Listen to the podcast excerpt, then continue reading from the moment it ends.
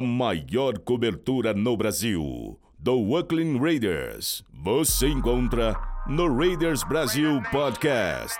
Para maiores informações e notícias, acesse www.raidersbrasil.com.br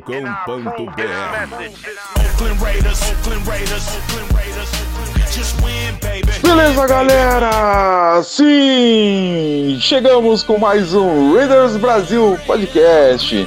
Muito obrigado pela presença de todos. Eu sou o Jason, o seu apresentador, e esse é o nosso podcast semanal falando um pouco sobre o Oakland Raiders. E por enquanto, Oakland, futuramente Las Vegas e quem sabe na Lua. É isso aí, como sempre estamos com os nossos especialistas. Hoje estamos com um especialista no nosso Oakland Raiders, o Edu Camargo. Fale seu boa noite, Edu. Fala pessoal, tudo bem? É, não é uma miragem, não é uma miragem. Cara, aconteceu, hein? Putz, tava, tava difícil. A gente tava jogando bem, não vinha derrota. E agora? Hashtag empolgou, hein? Vamos ver o que vai acontecer. Exatamente, exatamente. Nem competência para ser first pick a gente tem, cara. É isso que é, que é a leitura também. E estamos também com um especialista no nosso próximo adversário. Nosso próximo adversário que será o Cincinnati Bengals. Estamos também com Elder, o especialista em Cincinnati Bengals. Fala aí, seu especialista em CSGO também. Fala pessoal, boa noite. Muito obrigado aí pela oportunidade de estar participando aqui do podcast, ao Jason e ao Edu. Pois é, né? Vamos ver. Semana que vem aí nossos times se enfrentam, né? E, bom, eu não tenho grandes perspectivas do, para os Bengals, mas a gente vai falando isso durante o podcast. Muito obrigado aí pelo convite. Firmeza. E é isso aí, o nosso objetivo é falar de futebol americano também, sempre. É isso aí, senhoras e senhores, e vamos ao programa.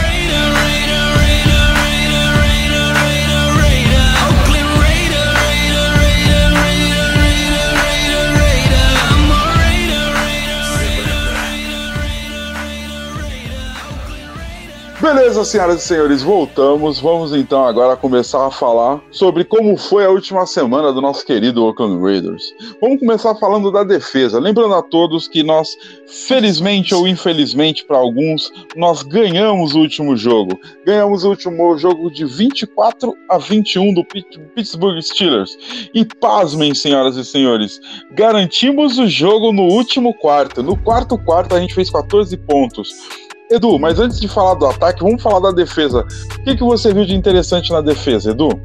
Bom, a defesa está com algumas peças individuais funcionando muito bem. A gente já tinha falado anteriormente em outros podcasts que o posicionamento é, da defesa como um todo está muito melhor. Não é à toa que nos últimos quatro, cinco jogos a gente teve bastante interceptação. É, isso é muito dado ao posicionamento e sempre alguma jogada individual que está saindo bem de alguns jogadores é, da secundária ou de algum jogador da linha que por algum motivo conseguiu fazer uma pressão.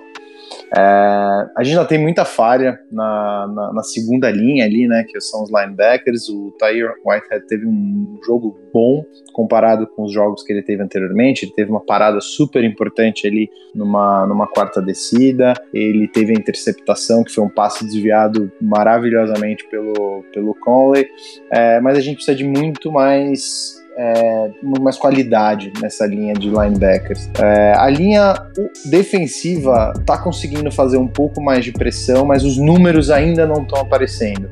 Eu acho que é muito, muito bom você ver os jogadores da linha conseguirem é, crescer na temporada, principalmente porque tem muito rookie e a gente conseguir parar melhor a corrida também. Então essas foram coisas positivas. O grande destaque de todos é, é o nosso cornerback, Conley. É, se for ver os números dele em si, uh, pela PFF, não estão como os melhores números da, da defesa, mas ele quase não foi acionado. Aparentemente, os técnicos estão começando a assistir as fitas dele e não estão nem tentando acionar. O Antônio Brown quase que não foi acionado no jogo inteiro. E quando foi, a cobertura do Conley foi, foi super boa. Se não me engano, o Antônio Brown terminou com 36 jardas. E aí sobrou jogar a bola no, no Juju, né? Que aí você tem uma queda muito grande entre o Conley e o, e o, e o Worley, ou até mesmo o Rashan Melvin, que, que entra muito na rotação.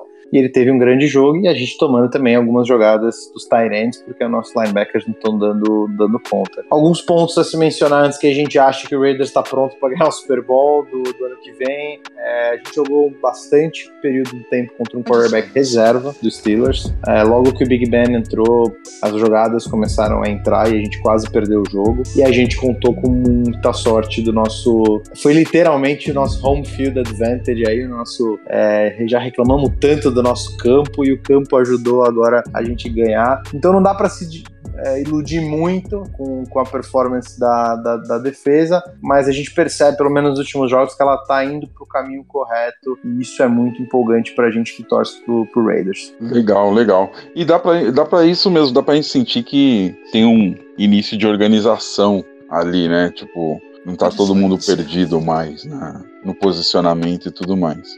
É, Legal. a leitura, a leitura também das jogadas, né? Ele, você uhum. vê que a leitura já sai um pouco mais natural. Às vezes você tem ainda os erros de execução, perde um teco, deixa o cara passar. Isso é, é qualidade, né? Depois você vai ter uma qualidade melhor da defesa, esses erros vão apagando. Mas você vê que o reconhecimento das jogadas, de posicionamento, pelo menos, está muito mais é, preciso do que estava no começo da temporada. Legal, é isso mesmo. Eu concordo com você.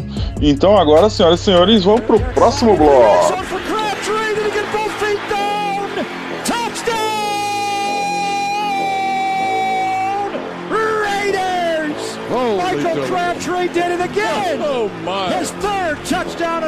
Sim, voltamos, senhoras e senhores. No próximo, nesse bloco agora a gente vai falar um pouco do ataque. Qual foi o desempenho do ataque que a gente viu de interessante no ataque? Lembrando que esse ataque, de forma mágica, de forma excepcional, conseguiu fazer 24 pontos na defesa do Pittsburgh Steelers. E aí, Edu, o que, que você viu de interessante? Pô, Jason, vou te, vou, te, vou te responder com uma outra pergunta. Já dá para chamar o Cardo de MVP ou é muito cedo? MVP do ano que vem. Esse ano ainda não, né, mano?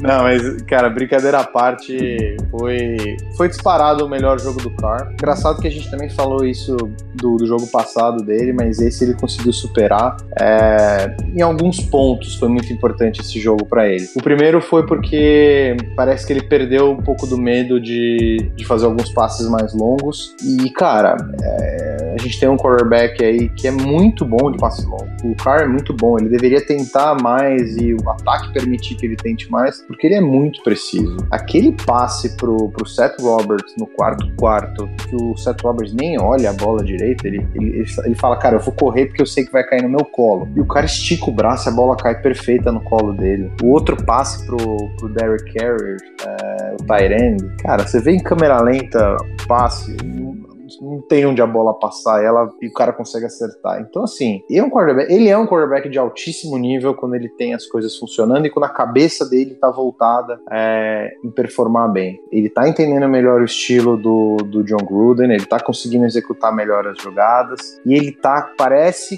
com menos medo. Acho que ele já tomou tanta pancada. Na verdade, o Raiders está seis sacks de quebrar o recorde de maior quantidade de sacks tomado por um quarterback pelo Oakland Raiders. Então, acho que ele já tomou tanta porrada porrada que ele já tá falando, cara, quer saber? Eu não vou nem preocupar se o cara vai bater ou não, eu vou soltar a bola e tá dando certo, tá dando muito certo. É, nossa linha ainda tá muito bipolar, é, tem momentos em que a linha vai super bem, mas os nossos dois rookies, left tackle e right tackle, é, ainda estão deixando a bola, a peteca cair em várias jogadas. O Brandon Parker, depois eu vou falar um pouco mais disso, mas ele está cometendo erros muito claros que são erros que o, o, técnico da linha já conseguiria ajudar ele a resolver. Então a gente tem um técnico de linha muito ruim, Tom Cable, é, que se fosse um pouco melhor ele ia conseguir perceber esses erros do Brandon Parker. O Brandon Parker já mostrou que ele pode jogar bem. Ele teve três jogos muito bons na sequência no meio da temporada. Não sei se ele se machucou de novo, não sei o que aconteceu é, ou se ele parou de crescer, mas já é mostrado que ele consegue jogar bem. É, senão ele não teria jogado bem esses dois, três jogos. Porque a gente precisaria de um técnico um pouco melhor ali de linha para ajudar eles.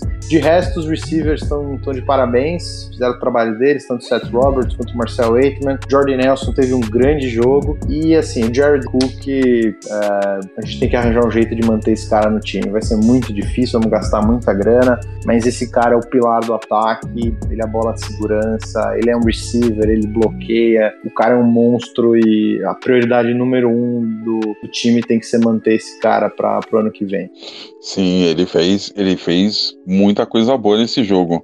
Lembrando que o Derek Carr teve um QB rating de 122.4, foram 322 jardas que ele conseguiu passando de, e fez 25 passes completos de 34 tentativas. Ah, ele jogou bem, ele jogou bem esse jogo, jogou bem mesmo.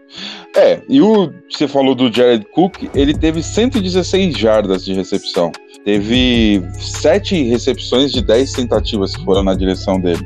E a recepção mais longa foi de 30 jardas. Cara, ele foi o nosso melhor recebedor no dia mesmo. Não só, não só recebendo, como é, a jogada da recepção do Seth Roberts ali no, no último drive é, a bola era no Jared Cook. E o Seth Roberts só conseguiu fazer aquela recepção porque o Jared Cook é tão perigoso que o safety segura para ir marcar o, o, Jared Cook e abre o espaço no meio para o passe do, do Seth Roberts. Então, não só ele é um ótimo recebedor, como ele é um cara que ao, aos poucos está chamando mais a atenção da defesa. E isso vai abrir mais espaço para os outros receivers também é, fazendo um trabalho melhor. Legal, é verdade.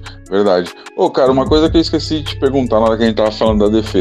Cara, falando com. Essa mensagem vai pro pessoal do Steelers. Cara, vocês precisam de um kicker. É. Né? Tipo, o kicker deles. Tipo, querendo ou não, a gente ganhou o jogo porque eles não têm kicker. Exato, exato. Né? O, se, se ele tivesse feito aquela primeira conversão, de aquele primeiro field goal que ele errou, é, aquele field goal do, da, da, escorregada era para ganhar o jogo. O jogo estaria empatado. Uhum. Seria, um, seria, o, seria o drive de empate. Não sei se o John Gruden ia tentar dois pontos, não sei o que ele ia fazer, mas o jogo estaria empatado. O jogo seria outro, né, mano? O jogo é. seria é. outro, né? É, aliás, a NFL inteira esse ano tá muito difícil para kicker. Você tá tendo muito hum. time. O, o, próprio Greg DeLeg, né, o, o kicker do, do Rams, errou alguns chutes. É, você tá tendo até o, o, o, do Chargers, o Chargers também não tem kicker, o Boston tá errando chute pra caramba também pelos Steelers. É isso que eu dou graças a Deus, é, eu falei no, no, podcast passado, que a gente encontrou o nosso. Esse cara, uhum. o, Carston, o Carston não pode ir embora, esse pode cara ser. tá acertando kicks na hora que precisa, é um cara de confiança, bateu um uhum. onside kick muito bom contra o Chiefs, aqui não, não recuperamos. Foi falta mas... de habilidade do, do, do do recebedor ali, mas foi muito bom mesmo. Exato. Então, graças a Deus, com tanto time passando dificuldade aí com o kicker, que a gente encontrou o nosso. Então, graças a Deus. É, isso mesmo. Beleza, então agora vamos pro próximo bloco.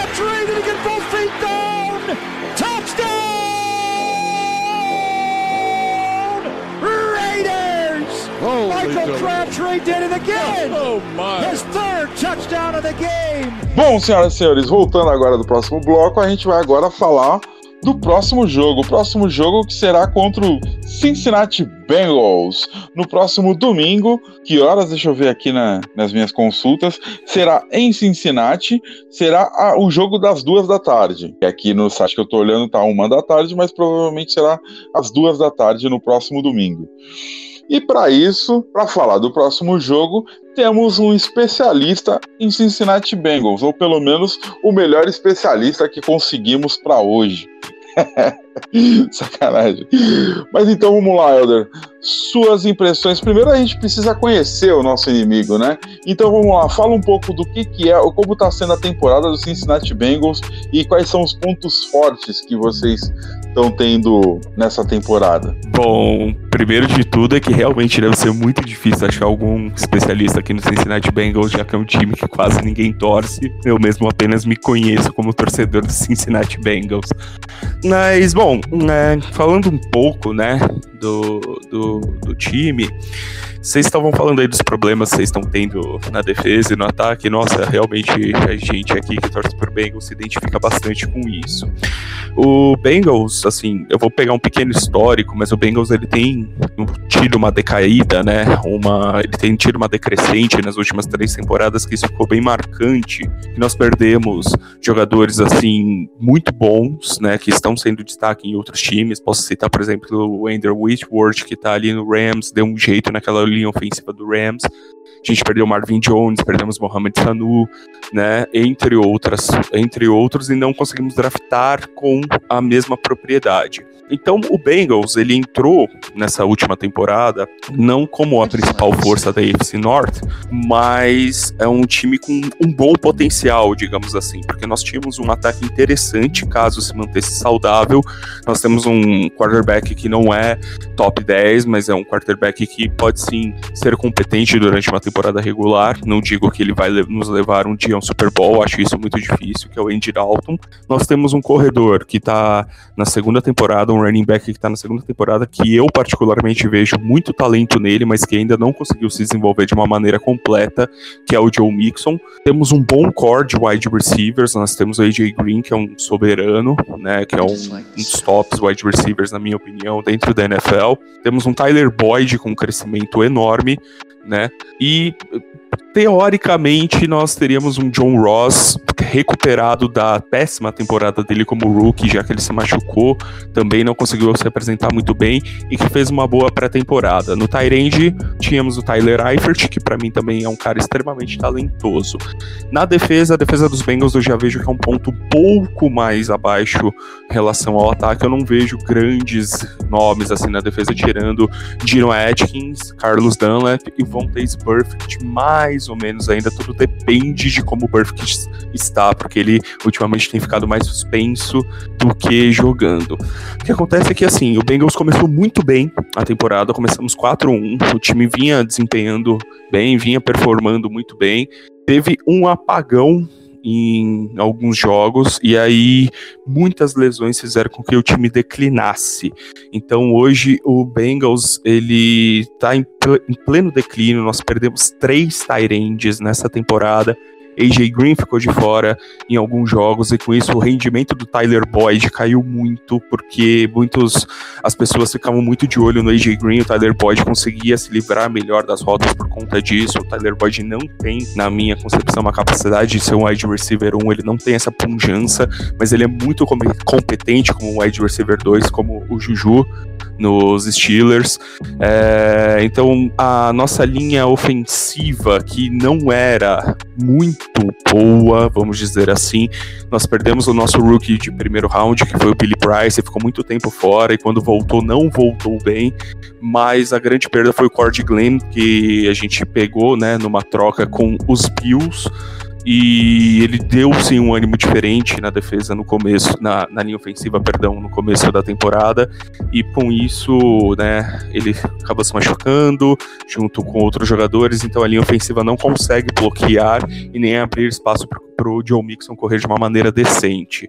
Já na defesa, é, nossos melhores jogadores também é, acabaram se machucando. O Perfect esse ano não está jogando bem, e temos um respiro, um alívio que é o menino Jesse Bates, que draftamos no segundo round, que é o nosso safety, ficou no lugar de George Ailoka, que foi para os Vikings, e que felizmente vem jogando muito bem, mas só ele não consegue dar conta da bagunça que é a defesa dos Bengals. Os Bengals demitiram o coordenador defensivo Terrell Austin no meio da temporada, né? E trouxemos de volta Hugh Jackson, que foi nosso coordenador ofensivo durante um tempo e ex-técnico, né? Head coach dos Browns, onde conseguiu só três vitórias em sua passagem. E os Browns, desde que demitiram Hugh Jackson, conseguiram três vitórias em, em um mês, basicamente, sem o Hugh Jackson. Então, o Cincinnati Bengals, ele tá com muito jogador practice squad, sabe? É um time que não que tinha assim um certo potencial, tinha um certo talento, mas dependia dos seus principais jogadores se manterem saudáveis. O Andy Dalton agora se machucou também. Estamos jogando com o Jeff Driscoll, que é o nosso quarterback reserva, que enfim não não é nenhum diferencial. Não é animador, infelizmente não é animador, mas não sei, talvez a gente possa surpreender contra os Chargers. Não jogamos mal, perdemos no último final de semana, mas não jogamos tão mal em relação aos últimos jogos. São quatro derrotas nos quatro últimos jogos, né? Mas o Raiders, é, até peço perdão por falar nisso, é um time tecnicamente abaixo desses que nós estávamos enfrentando. Posso, posso fazer uma pergunta rapidinho? Claro, pô. Agora o... é microfones abertos. Welder, uma coisa que parece que é assunto de toda pós-temporada no, no Bengals é se o Marvin Lewis vai ser demitido ou não. Parece que esse é o sempre uma das maiores notícias do Bengals é decidir se eles vão demitir o Marvin Lewis ou não. E eles trouxeram agora, que nem você pontuou de volta, o nosso amiguinho é, que já foi treinador do Raiders também, o Hugh Jackson, é, grande treinador do Browns também, uma ótima campanha lá no Browns, né? Só que não. E, cara, o que, qual que é a tua opinião sobre isso? Assim, você, você é um dos tipos dos, dos, caras que já cansou do Marvin Lewis e acha que realmente tem que começar o plano de sucessão dele e até pode vir através do, do Rio Jackson, que já passou por cargos de head coach? Ou você é um cara que acha que problema tá mais no front office e acertar mais nos drafts e deixar na mão do Marvin Lewis fazer a parte técnica mesmo? Eu acho que assim, o em primeiro lugar, o Marvin Lewis, ele realmente ele tem uma história legal nos Bengals, eu reconheço isso. E os Bengals nos anos 80 e início dos anos 90 basicamente não era nada, né? Browns vamos dizer assim. E o Marvin Lewis, junto com o trabalho da comissão na época, né, conseguiu alavancar o Bengals para uma posição é, relevante. Por mais que não tenha ganho um jogo de playoffs, nós fomos sete temporadas seguidas para playoffs.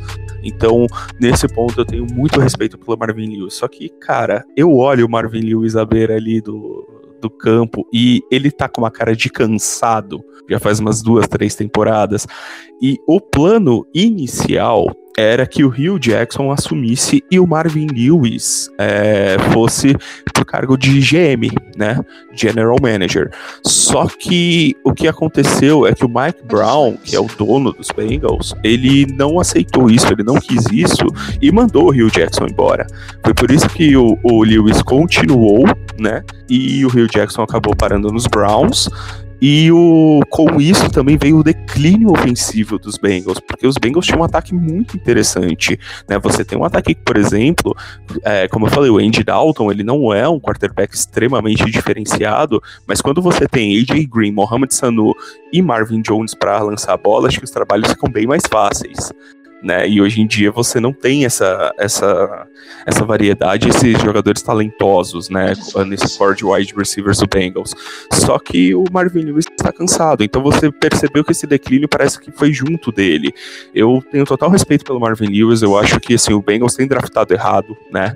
É, nessas últimas temporadas, não draftou bem, mas eu, e eu creio sim que uma renovação seja precisa.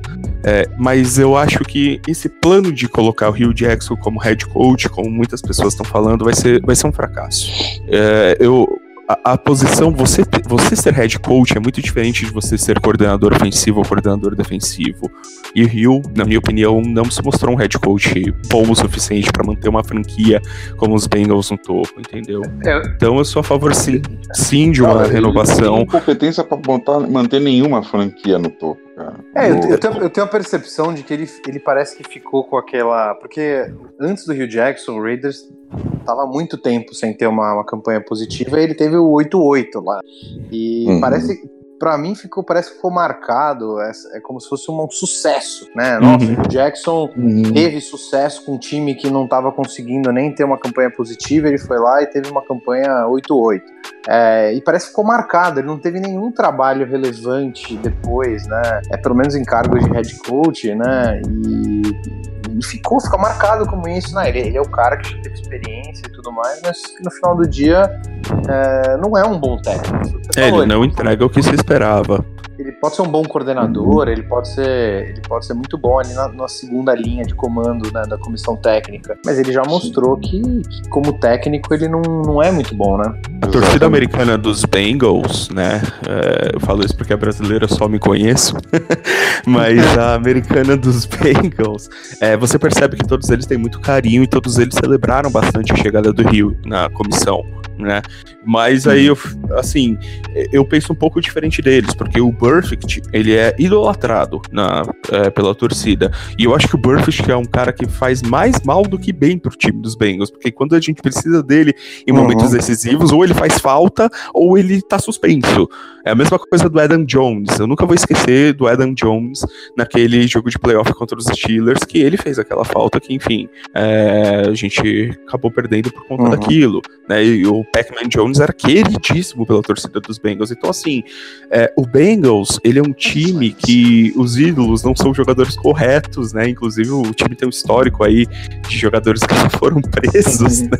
O Bengals é meio especialista a, nisso. A gente entende Só um pouco disso também. Grande... Opa, é, disso a gente entende também. Só que o grande problema dos Bengals é que os Bengals são sempre um time pro futuro e esse futuro nunca chega. Então, na hora que você precisa investir numa, numa free agency, na hora que você precisa ser agressivo em algumas trocas, na hora que você precisa ter uma grana para segurar aqueles caras que podem ser mais experientes, mas seguram o tranco, a gente prefere jogar esses caras pro mercado para ter um cap altíssimo, sei lá eu porquê, e assim, tentar garimpar talentos no draft, o que não vem acontecendo, entendeu? Uhum. E talvez o Lewis, numa função de general manager, que eu acho que ele é um cara assim excelente, ele tem um relacionamento muito bom com os jogadores e eu acredito que ele possa ter sucesso nesse tipo de cargo. Só que como treinador eu percebo que ele já tá muito cansado, ele não quer mais estar ali. Ele, as expressões dele demonstram isso.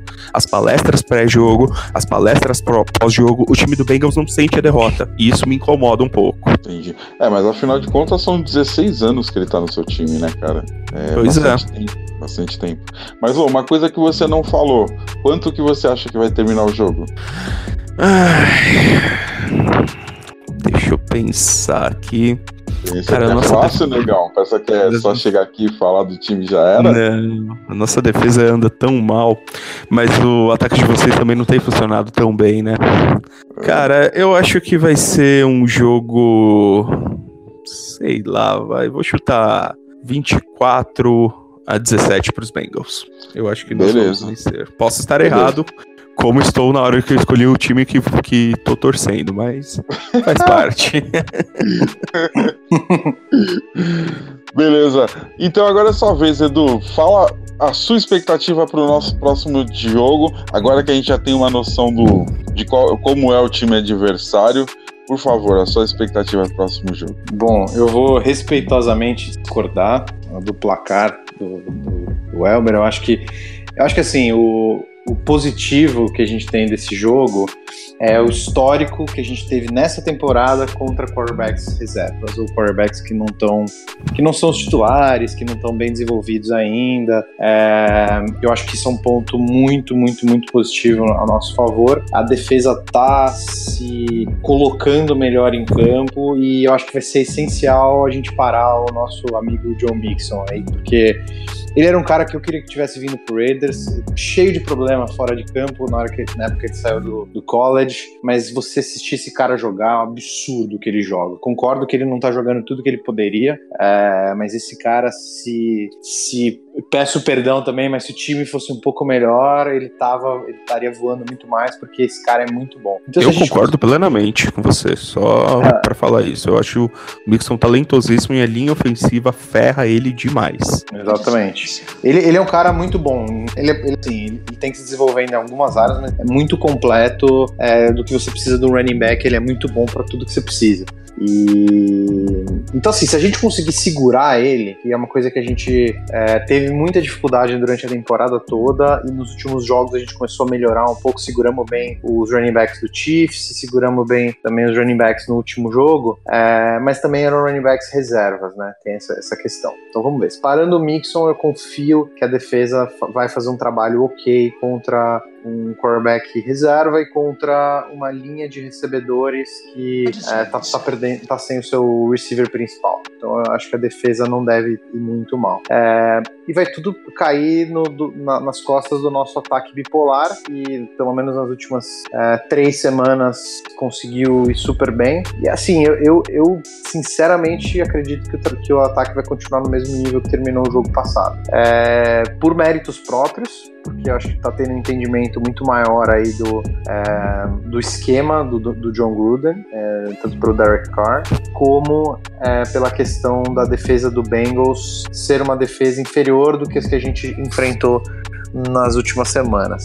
É, o que me preocupa é, não gosto dele, mas o, o, o, John Feliciano se machucou, deve ficar fora até o final da temporada. É, novamente, o ponto de preocupação é a linha e principalmente quando você fala do Bengals é a, é a, é a, parte interior da linha ali, né? Que você tem, tem uns D-lines ali muito, muito bons, experientes. E se o, o Osemele não conseguir jogar, é, vai vir muita pressão pelo meio pressão pelo meio, a gente já sabe que o Carr não vai muito bem. Mas eu tô confiante, eu acho que o ataque vai jogar bem de novo, acho que a defesa é é um matchup favorável que ela vai ter. Eu vou postar no mesmo placar, só que invertido. 24 a 17 pro, pro Raiders. Eu acho que o Raiders tem um caminho muito bom a se explorar, que é o jogo corrido. Eu digo isso porque nós e os passes médios. Eu digo isso porque a linha de linebackers do Bengals está horrorosa. Nossos linebackers não conseguem segurar ninguém, seja no passe, seja no passe, seja no jogo corrido, e isso acaba refletindo muito nos nossos safeties. Isso é um dos motivos pelo qual o Jesse Bates, que foi o safety que eu falei que nós draftamos no segundo round nesse draft, ele ele tá apresentando números de tackles altíssimos e a gente sabe que quando o safety trabalha assim demais é que algo não está funcionando muito bem na defesa. Então é um caminho a se explorar, né? Além disso, é, eu não sei como vocês estão na questão de pass rushers, até peço desculpa pela ignorância, mas a linha, como eu falei, a nossa linha ofensiva também está bem debilitada e o Driscoll não é um cara que consegue assim escapar bem de pressão, ele não é um, um quarterback mobile, muito pelo contrário, ele é um cara, apesar de jovem, eu acho ele até meio estático demais. Então, se a linha defensiva de vocês conseguir pressionar bem durante as blitz, o que eu não acho, o que eu não acharia nenhuma surpresa, é um ótimo caminho para os Raiders sim saírem vitoriosos do jogo lá em Cincinnati. Bom, respondendo a sua pergunta, o Khalil Mack tem mais sexo do que a nossa defesa inteira. Então, não me preocuparia muito é, com a linha defensiva do, do, do Raiders no jogo. Mas uma coisa, uma coisa que é verdade, assim, é, as blitz pelo menos estão se encaixando um pouco melhor. Então, os, foi o que eu falei. Você olha a nossa defesa, os números não estão saindo. Você não tem o sexo, você não tem mas você tenha o posicionamento está correto na, na, na, marcação. Então as blitz estão sendo feitas da maneira correta. É, então a tendência da defesa é dar uma melhorada. Se a linha não for muito boa, óbvio que dá uma ajudada. A gente pegou linhas muito boas agora nos últimos jogos. Kansas City, a linha deles é muito boa, a linha dos Steelers é muito boa. Então eu acho que você pontuou bem, assim, a nossa linha não tá boa, mas dado que a, que a, a linha ofensiva do Bengals também não tá, talvez seja um matchup favorável para os nossos rookies na linha defensiva. Aliás, agora eu como torcedor dos Bengals gostaria de saber de vocês, torcedores dos Raiders, como como vocês lidaram com a saída do Khalil Mack, do Amari Cooper, enfim, desses jogadores que, querendo ou não, eles eram é, pilares, né, dentro do time. Cara, Aliás, as trocas, né, a, a, a, teve a demissão do, do GM de vocês hoje, não foi? Oi? Não teve a demissão do General Manager dos Raiders hoje? Acho que eu li, não sei se foi hoje, ontem. Foi, foi demitido. Fe, fez sua noite? Ficou feliz? Foi demitido hoje. Pô, pior que, eu, que até fiquei feliz mesmo. Agora só falta o, o, o Gruden assumir o cargo de GM também e querer decidir na hora do draft. Aí eu vou ficar preocupado. Mas vamos ver. É, então, Mas assim, eu acho que eu... com relação ao Mac, tipo, o dia que anunciaram o, a saída do Mac, é, a sensação que eu tive é mais ou menos a seguinte, cara. Imagina que você tá num escritório, aqueles escritórios cheios de baias, com um monte de gente em aquele silêncio absurdo, todo mundo concentrado, dez e pouca da manhã, todo mundo meio com sono e concentrado, e de repente vem aquela vontade que você não consegue controlar e sai aquele pum alto pra caralho. Essa é a vergonha que eu senti, velho.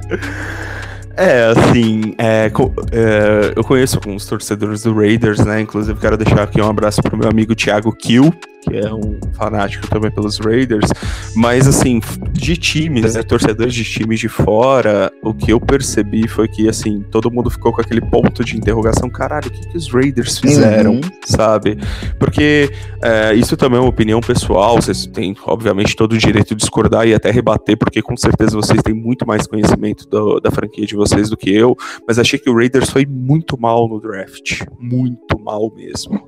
E, e, e além disso, vieram essas trocas, assim, né? Eu achei que, assim, deram uma enfraquecida tão grande que inicialmente era pau a pau entre vocês e o Bills como first pick, mas pelo visto vocês estão se acertando. Então, a, a, minha impressão, a impressão que a gente tem tido até agora, na verdade, assim, no momento do draft a gente não achou que o draft tinha sido tão ruim, não. A gente até viu muito potencial, a gente vê muito potencial em muitos dos jogadores que a gente selecionou na, na classe do, do draft. Mas a, a minha impressão é que o Gruden ele quer colocar o time dele, sabe como é que é? Então, em algum momento ele tá querendo meio que dar uma mudada, dar uma sacudida no time. Ele entendeu que deixar o, o, o, o Mac sair por uma escolha ou várias escolhas de primeira rodada teriam mais chances dele conseguir montar o time dele. E, e, ele já veio, foi cozinhando. Em algum momento, eu acho que ele até se incomodou com essa coisa de cozinhar em banho-maria, a renovação ou não do contrato do Mac, entende? O Mac uhum. nem, nem foi pro training camp e nem nada, porque ficou uma novela gigantesca a renovação dele. E eu acho que isso que incomodou. E com relação aos outros jogadores, eu acho que é muito isso. Ele tá meio que botando o time dele. Então, se ele por exemplo, teve um exemplo de um jogador que ele até veio na Free Agent com um bom potencial, ele até era até bom, mas só que um wide receiver, ele não decorava a rota. Você lembra qual era o nome do jogador, o, o Edu? Martavis Bryant, né? Martavis Bryant, é, esse mesmo. Ex-Steelers. Ex-Steelers. Ah. Sei, sei quem é. Joguei com ele muito no mato. mas, mas a, a, grande, a grande, acho que o que é, assim, o, o, draft, o, eu acho que o, o que a gente ficou mais chateado no draft foram três escolhas, é, que foram as duas escolhas da, de linha a primeira e a terceira, e a escolha de um Panther nos últimos rounds. É... A do Panther é, é, é, mais preocupante, assim, porque não, não tinha indicativo de que você não conseguiria pegar esse Panther depois do draft sem ter que gastar um pique com ele. Mas a da linha, o que aconteceu é que a gente perdeu o pique que a gente queria. O 49, a gente empatou com o 49ers, é, o 49ers na, na, na, jogada da moedinha lá ganhou e ficou com o pique 9 a gente ficou com o pique 10. E eles pegaram o, o cara da linha que a gente tá, que queria, que é o Mike McGlinchey, se não me engano, e ele tá destruindo, tá mandando muito bem no 49ers. Sim. Aí o Raiders ficou ali meio que sem o que saber o que fazer no draft, deu um trade down e pegou o Colton Miller, que, que era o, o, o left tackle que tava com eles como segundo lá na, na, na, na lista, e acho que provavelmente é o segundo mesmo. É, só que a gente passou duas vezes pelo Dervin James e não pegou ele, né, o safety do Chargers, que é uma posição que a gente precisava de muita ajuda de safety. Então, assim, não foi um draft ruim, a gente teve vários steals lá no meio, a gente pegou o Arden Key, o Maurice Hurst, então, o Marcel Waitman na sétima rodada, é, que é o wide receiver agora. Então a gente teve alguns steals, mas a gente mandou mal em alguns piques. E não mandou mal porque o pique foi ruim, mas porque as circunstâncias não foram boas. Por exemplo, já teve que jogar os Entendo. dois rookies para jogar de left tackle. Não tem problema você jogar um rookie para jogar de defensive line, porque beleza, o cara não vai conseguir o sack ou não vai conseguir fazer um trabalho legal, mas ele não aparece tanto. Os dois tackles na linha ofensiva aparecem muito. E ficou uma exposição muito forte para os dois rookies, né?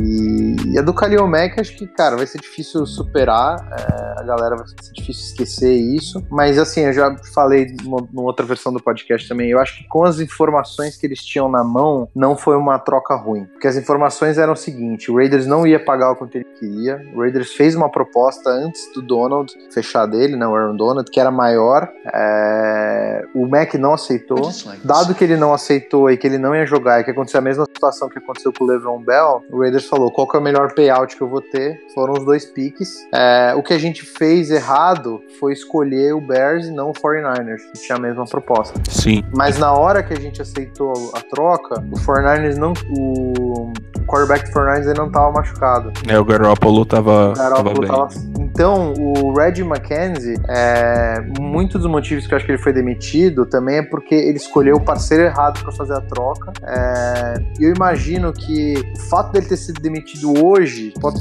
eu posso estar errado, mas acho que tem muito a ver com o jogo que o Amari Cooper teve ontem também. É... O Amari Cooper teve dois grandes jogos já com os Cowboys, né? É. Mas, Esse mas eu um tinha ele no meu fantasy e ele não rendeu nada.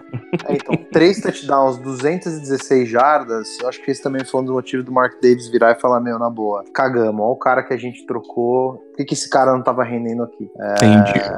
Então, acho que também foi um dos motivos. Que é a atribuição do, do general manager também ver isso, né? Por que, que o cara não tá rendendo? Como é que, te- como é que tá sendo o desempenho do time, né? Exato. Sim. Não, e, e, e- e também, a gente sempre teve a percepção de que o Amari Cooper não, não queria jogar no Raiders, né? Tem a, tem a famosa foto dele quando ele é draftado com uma cara de bunda lá. É, pa- Parecia que, meu, tinham forçado. Sabe a mesma cara que o Eli Manning fez quando o Chargers draftou ele? Sim, sim. Mesma cara o Amari Cooper fez quando o Raiders draftou. Então o cara não queria jogar, nunca foi um cara muito de equipe. É, era um cara que dropava a bola, pra ele tanto faz, tanto fez, não ficava puto, não mostrava reação. Então eu acho que também foi, foi uma coisa aí do Mark Davis falar, meu, você drafta um cara que não quer jogar aqui, meu. Você devia ter feito a lição de Uhum. casa, ver que o cara não queria, ver que o cara não estava motivado, tentar endereçar esse problema antes da hora, né? E Sim. não conseguiu. Exatamente. Essa coisa de, de perder a pique, né? Igual vocês estavam falando, o Bengals ele entrou nesse draft sem um center, né? Então era muito na cara que a gente ia draftar um center no primeiro round. E um pique antes do nosso, os Lions pegaram o Frank Ragnall, que assim, eu tenho. Não falam, né, abertamente, mas sabe quando você tem aquele 90% de certeza que esse era o pique dos Bengals e aí a gente teve que pular pro Billy Price de última hora? E, e- especialmente pelo histórico de lesões que o Billy Price teve no college e que infelizmente né, nessa primeira temporada ele também se lesionou e não voltou tão bem. Então você percebe como o draft é tudo uma questão de, de timing perfeito e de você acertar realmente né, na hora H. É, e no O- caso do é, a gente- Raiders, de, uma, de uma. Foi tão simples quanto isso. E quem jogou a moeda pro alto foi o, o Rodson, que era o nosso antigo coordenador de, da secundária, né? Dos, dos cornerbacks, e que foi demitido assim que o John Gruden chegou. É, ele jogou a moeda, o 49ers ganhou e pegou o nosso pique na nossa frente.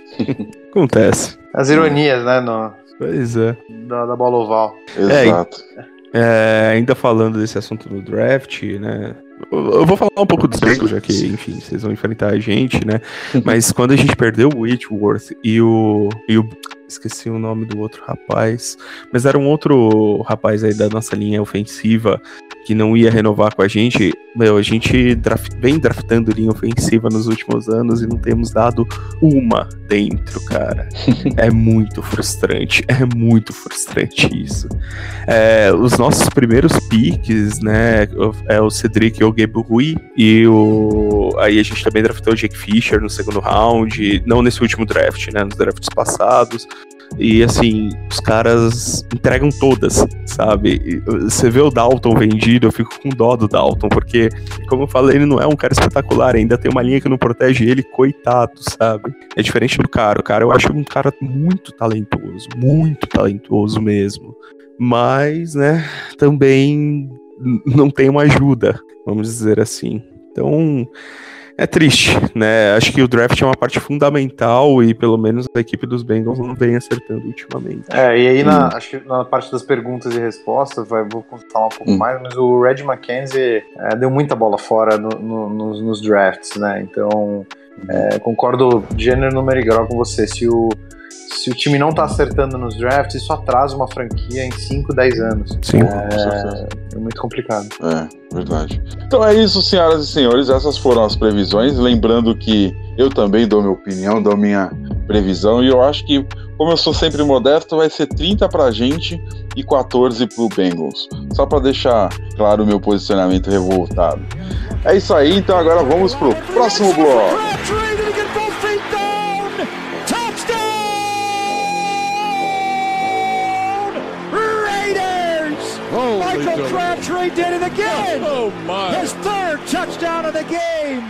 Agora é sim aquele momento em que todo mundo gosta, todo mundo interage com a gente, todo mundo manda suas perguntas e a gente dá uma selecionada. Hoje a gente vai não vai conseguir ler todas as perguntas, mas a grande maioria das perguntas estão focadas em, em poucas coisas que dá para a gente resumir em quatro aqui. Então vamos lá, a gente escolheu os quatro representantes e o nosso especialista do dia vai responder as perguntas. Vamos lá.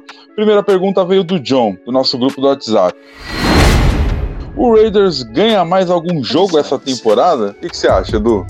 Bom, com todo respeito ao nosso convidado, eu acho que é, a gente tem uma possibilidade grande de ganhar o, o jogo contra, contra o Bengals.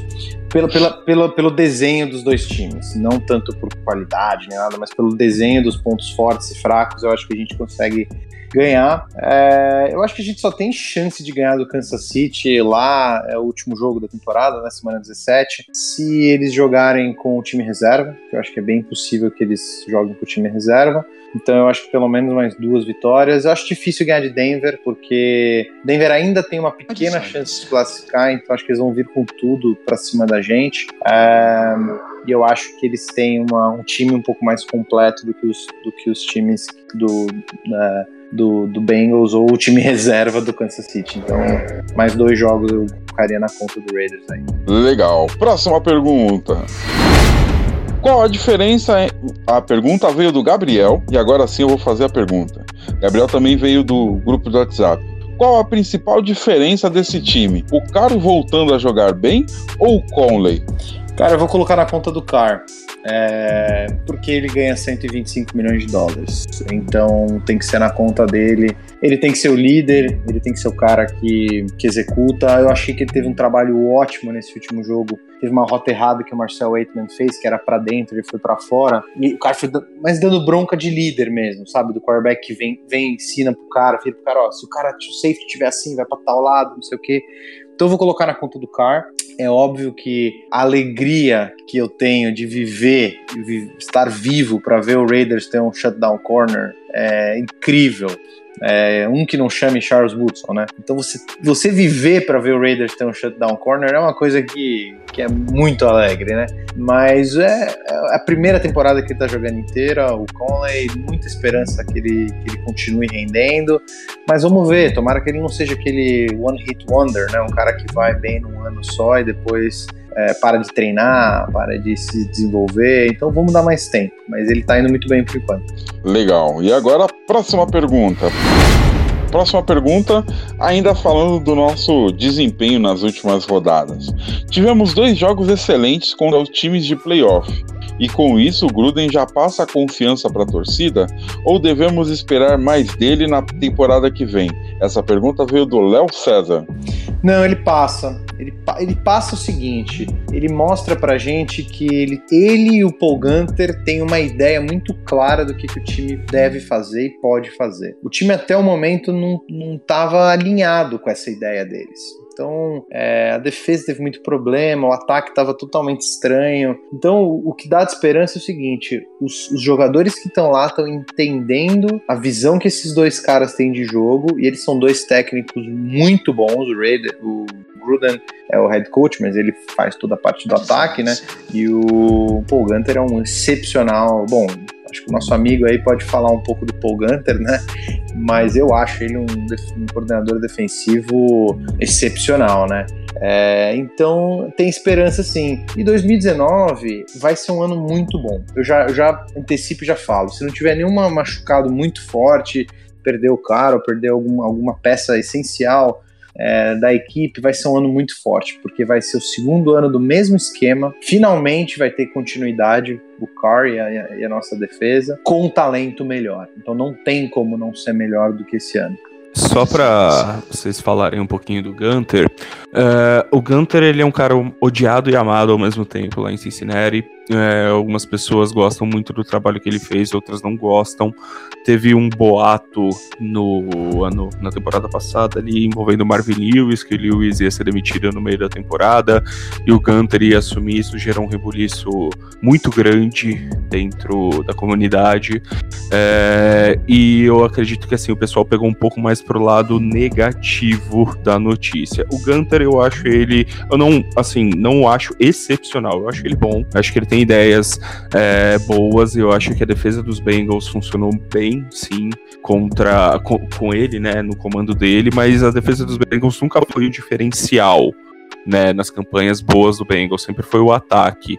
Então, o trabalho dos coordenadores ofensivos ficou muito mais evidente, mas eu acredito sim que o Gunter é um cara competente, me muito melhor do que o Terry Washington, que é o que estava antes de ser demitido e agora entrou o Rio Jackson. Legal, beleza. Então agora a última pergunta, próxima pergunta. Próxima pergunta não deveria ser outra, não poderia ser outra. Hoje tivemos o anúncio da demissão do General Manager Reggie McKenzie. E aí o Matheus Robles, representando todos os torcedores, perguntou quais os fatores que levaram à demissão do Reggie McKenzie. Vamos lá, Edu, o que, que você acha? Bom. Você tem uma lista pronta aí, já sabe de cor, porque ele fez bastante coisa errada, eu acho. Fez. A lista mais clara dos erros dele tá no, tá no, no meu Twitter, é Edu Camargo NFL basicamente é uma foto ali de, dos erros é, do, do Red McKenzie, que basicamente se você tira o draft de 2014 e o de 2018, que ainda está sendo avaliado, ele errou bastante. É, e errou também na escolha das comissões técnicas e dos técnicos que ele chamou. O Dennis Allen, eu entendo que na época pouquíssimas pessoas queriam treinar o Raiders, mas não dava. O Allen era uma aposta é, que a gente não, talvez não poderia ter feito naquele momento, tinha que ter pego um técnico um pouco mais vivenciado. Depois a hora do, do, do Jack the Real, não vou falar que foi um erro muito grande, mas essa decisão não dá para colocar tanto na, na conta do Red McKenzie, porque como ele tinha errado no Dennis Allen, o Mark Davis puxou muito para ele também o processo de contratação do, do, técnico. Então foi um erro meio que combinado entre os dois. E, e o Jack the Real, na verdade, ele, ele se ferrou mais porque ele, ele errou nos técnicos defensivos, nos coordenadores ofensivos e defensivos, do que em si ele fazer um trabalho ruim. Ele Sei, lidou muito mal. Oi, pode, pode falar. Vocês não gostam do Del Rio? Só pra saber, assim, porque, tipo, é, fora o pessoal admira bastante ele, assim, tipo, é, nesses grupos de NFL que eu participo e tudo tal, o pessoal gostava bastante dele. Cara, ele é, sempre gostava vai bastante é. conseguia ganhar fácil da gente, né? no Denver, né? que maldade. É, não, não, o pessoal gostava assim, sem ser. Cara, o, rival de, de divisão, Jack, o pessoal gostava dele. O Jack Del Rio, ele sempre vai ser o técnico que fez a gente ter 12 vitórias e levou a gente pro playoff. Isso ninguém vai tirar do, do currículo dele. O grande, problema do, o grande problema do Jack Del Rio, de quem acompanhava mais próximo, Primeiro é, é a dança das cadeiras super errada que ele fez no, nos coordenadores ofensivos e defensivos do Raiders. Ele contratou o coordenador, o, o Ken Norton Jr., que até tá fazendo um trabalho bom agora no Seahawks, mas que não estava pronto naquele momento para ser é, um técnico de defesa. Inclusive, quando ele saiu, é, a gente começou a melhorar bastante na defesa no final da, da, da temporada passada. E ele errou muito, muito, muito na, na, no coordenador ofensivo quando ele demitiu o Bill Musgrave, é, que foi a temporada de 2016, né, maravilhosa ali do time, e colocou o Todd Downing é, como, como coordenador ofensivo e foi um dos piores anos ofensivamente do Raiders. Então, ele, ele, ele errou mais na parte de gestão e de escolhas do segundo level do que qualquer coisa, e ele não lidou bem com, os, com os, as, as brigas dentro do elenco que começaram a partir daquele jogo do Washington, é, se não me engano, o terceiro ou quarto jogo da temporada de 2017, e parte do time ficou de pé, parte do time sentou no, no hino nacional e começaram a ter questões internas ali, brigas dentro do vestiário, e ele não conseguiu lidar muito bem com esse tipo de coisa. Então, assim, ele é muito capaz, mas ele teve muitos erros de execução e liderança, é, por isso que é, foi um fracasso na teoria, assim, né? Ele saiu depois, de, depois da temporada de 2017. É, agora, com essa explicação, acho que faz um pouco mais sentido o É. motivo de vocês, enfim, considerarem, né, ele assim. É que o pessoal sempre. Essa paixão toda, né? É, não, não digo uma paixão, mas assim, estranharam muito quando. Quando ele foi. Quando assim, trocaram ele, sabe? Porque ninguém achava ele um, um head coach ruim. Né, mas assim, sabiam que, o, que existia um clima um pouco ruim aí, tudo tal, né? Mas ninguém ach- considerava ele ruim, né? Sempre viam ele como um cara muito competente, por isso que até estranharam um pouco. Mas, bom, eu acho que internamente vocês com certeza sabem muito mais do que nós que estamos de fora. Né? É, a gente só vai saber essa decisão uns dois, três anos. Mas eu acho que uma coisa que estava clara no final da temporada de 2007 é que alguma coisa precisava mudar, porque o time, um time que, muita gente achou que poderia até ganhar um Super Bowl em 2016, estava irreconhecível em 2017. Então, é, o Mark Davis decidiu que ia fazer uma mudança é, geral, né? Ia trazer o, o, o, o John Gruden e já sabia-se, né, que o, que o Brad McKenzie não iria ficar, ele faria, faz- faria parte. O Brad McKenzie ele foi um herói em algumas épocas, ele pegou um time ferrado, destruído, com o cap totalmente acabado, não tinha pique no draft, ele, ele fez contratos bons depois com os jogadores, ele arrumou a casa. É, agora, eu, eu acho que ele é um técnico bom para arrumar, um GM bom para arrumar a casa. Eu acho que a conclusão do Mark Davis é que a gente precisa de um GM diferente para tentar ganhar um Super Bowl. Sim, É, então mas eu eu acho- eu acho que o grande mérito dele também é o draft de 2015, né, cara? De Querendo não, draft- 2015 ou ou 2000? 2014, perdão. 2014. É, dois- o draft de 2014 foi fantástico, assim, em termos de escolhas de jogadores, que foi Mac, Carr, foi muito bom. Agora, Gabe por Jackson. exemplo, Gabe Jackson. Só que assim, o de 2015 eh, foi um draft dos últimos anos, dos últimos cinco anos, que ele conseguiu mais op- opções de escolha. que Ele teve. São 10 opções de escolha, ele conseguiu draftar 10 pessoas nessa classe.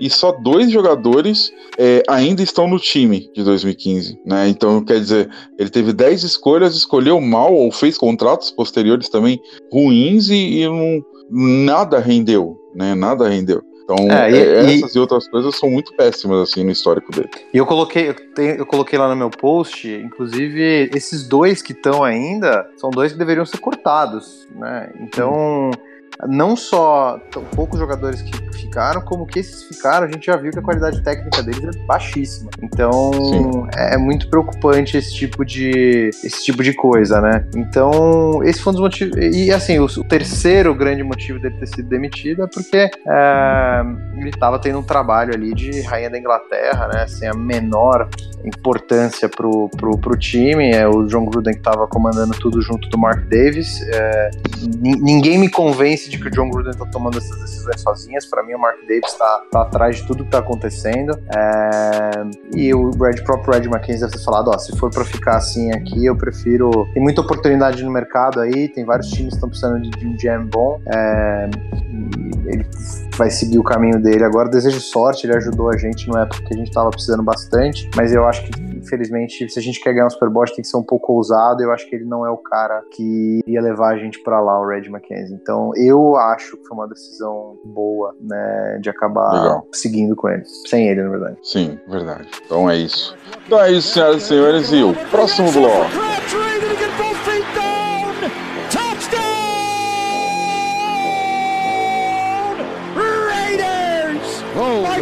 Crabtree did it again. Oh my! His third touchdown of the game. Bom, senhoras e senhores, como vocês perceberam, foi um episódio longo, conversamos bastante, mas infelizmente, ou felizmente para alguns, estamos terminando o nosso podcast de hoje. Muito obrigado, muito obrigado mais uma vez pela presença de todos, muito obrigado por nos ouvir até agora. Acessem as nossas redes sociais, acessem o nosso Twitter, tem o Twitter do podcast, tem o Twitter do nosso site de notícias do Oakland Raiders Brasil, tem o Twitter também dos nossos companheiros que estão aqui conversando com vocês. E então agora só nos resta nos despedir. Por favor, Eduardo, começando com você, dê seu, suas despedidas de hoje. Pessoal, obrigado de novo pelo, pelo tempo aí de ouvir a gente. Estou tentando fazer cada vez mais é, completo o podcast com coisa diferente. Espero que vocês estejam gostando. Deem um feedback aí pra gente do que vocês estão achando. É, e de resto, vamos torcer para que esse Derek Carr de 2016 tenha voltado de vez, porque gostem ou odeiem, nosso sucesso vai passar pela mão dele. Então, resta pra gente torcer é, e esperar que a gente tenha um draft bom no ano que vem. Valeu. É isso aí. E também a nossa despedida do nosso convidado, nosso ilustre convidado, senhor Elder CSGO. Vai ser Elder CSGO agora. Elder CSGO, o que que você eu gostaria das suas despedidas também? Melhor Elder CSGO do que Elder Vovó, né? é que... Essa é uma piadinha interna depois, eu acho melhor não contar, depois vocês contam. Mas é, antes só de eu fazer as despedidas, eu queria só fazer uma, um adendo do coordenador defensivo, né? O Mike Zimmer, ele é muito mais lembrado do que o Paul Ginter no, no Bengals, nos Bengals, né? Que a gente tava falando deles, lá eu acabei esquecendo e me lembrei agora. O Zimmer, atual head coach dos Vikings, ele é muito mais lembrado. Mas é, os dois, enfim, eu acho eles excelentes, muito melhores do que estão agora. Agora, finalmente, nas despedidas, né? Em primeiro lugar, agradecer o convite, foi um papo muito bacana, eu adorei conversar com vocês, espero ter contribuído, né? É, sabemos que é difícil achar alguém que torce para os Bengals aqui no Brasil, então, assim, eu, não, eu sou uma escolha meio que única, mas espero ter correspondido, né? É, algo que vocês esperavam, o bate-papo foi muito bom, né? O pessoal que está nos escutando, espero que também tenham gostado. Queria mandar um abraço, é, em primeiro lugar, novamente para o meu amigo que torce para os Raiders, o Thiago Kiel, em segundo lugar para o pessoal da MDZ, que é a Madden da Zoeira, uma liga de Madden que nós jogamos no PlayStation 4 e com que tem torcedores de diversas equipes. Eu acho que não tem nenhum torcedor dos Raiders, não me vem ninguém na cabeça, mas mandar um uma abraço. Falha, uma É, falha inclu- horrível. Inclusive porque vocês têm uma base muito grande de torcedores aqui no Brasil, mas queria mandar um abraço pro Texugo, pro Carlão, pro André, pro Gabriel, enfim, para essa pro, pro Angie, para essa galera toda aí, o, o Júnior que acompanha, a- que está sempre aí jogando com a gente, o pessoal muito legal. Deixo até inclusive o convite para um de vocês, se vocês quiserem participar, serão com certeza muito bem-vindos. Assim, somos iniciantes ainda, né? Jogamos assim de pouquinho em pouquinho, nem todos ganhamos, nem todos perdemos. O importante é se divertir e, enfim, dizer que, obviamente, se vocês precisarem é, sempre alguém para bater um papo aí, né? Nem sempre sobre os Bengals, mas enfim, sobre o futebol americano em si. Eu não sou um cara extremamente técnico para falar, não sou um cara que acompanho o dia a dia muito com muito afinco, entendo um pouco mais, obviamente, do meu time. Mas eu tô aberto aqui e o bate-papo foi muito legal. Muito obrigado mesmo pelo convite, viu? Cara, que bom que você gostou mesmo e obrigado pela disponibilidade de ficar duas ou quase três horas conversando com a gente aqui.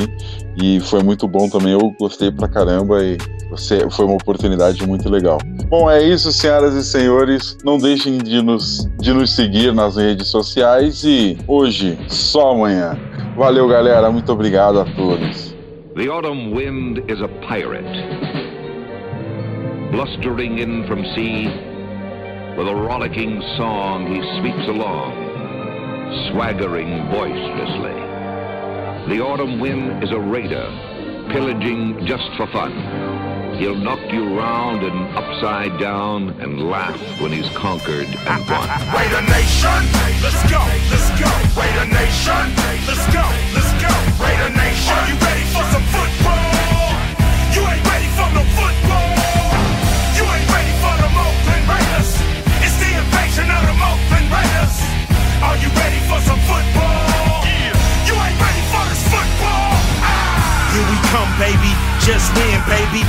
The storm of the cold autumn wind, baby.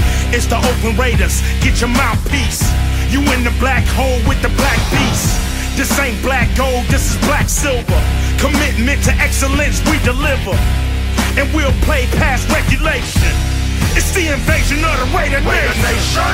Let's go, let's go. Raider Nation. Let's go, let's go. Raider Nation. Are you ready for some football?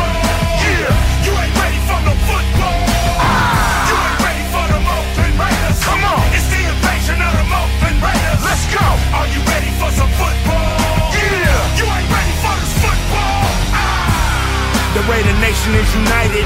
When they see them Pirates, fans get excited. Get excited.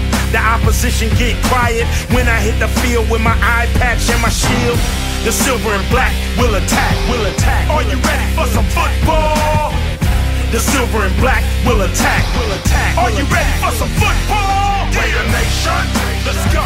Let's Raider Nation, let's go, let's go. Raider Nation, let's go, let's go. Raider Nation, let's go, let's go.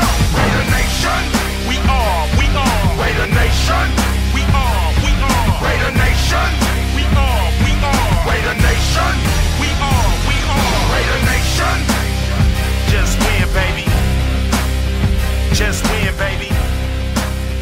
Just win,